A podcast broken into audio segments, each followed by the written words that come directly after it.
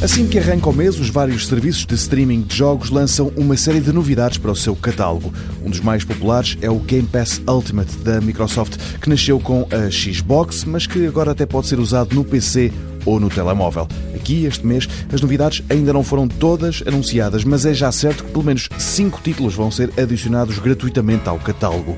De todos eles, o jogo de estratégia Total War Warhammer 3 deverá ser o mais desejado. É um título que, mesmo fora das ofertas do Game Pass Ultimate, ainda não foi posto à venda, no entanto, o interesse à volta dele é muito. Quanto ao serviço rival, o PlayStation Now da Sony vai receber quatro jogos novos. O mais sonante é Grand Theft Auto Vice City da Definitive Edition, uma versão restaurada de um jogo com já alguns anos em cima.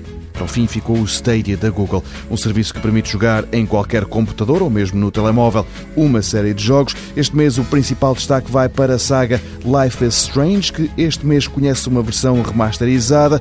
Trata-se de uma aventura gráfica com contornos fantasistas que na altura em que foi lançada foi, em várias publicações, considerado o melhor jogo do ano.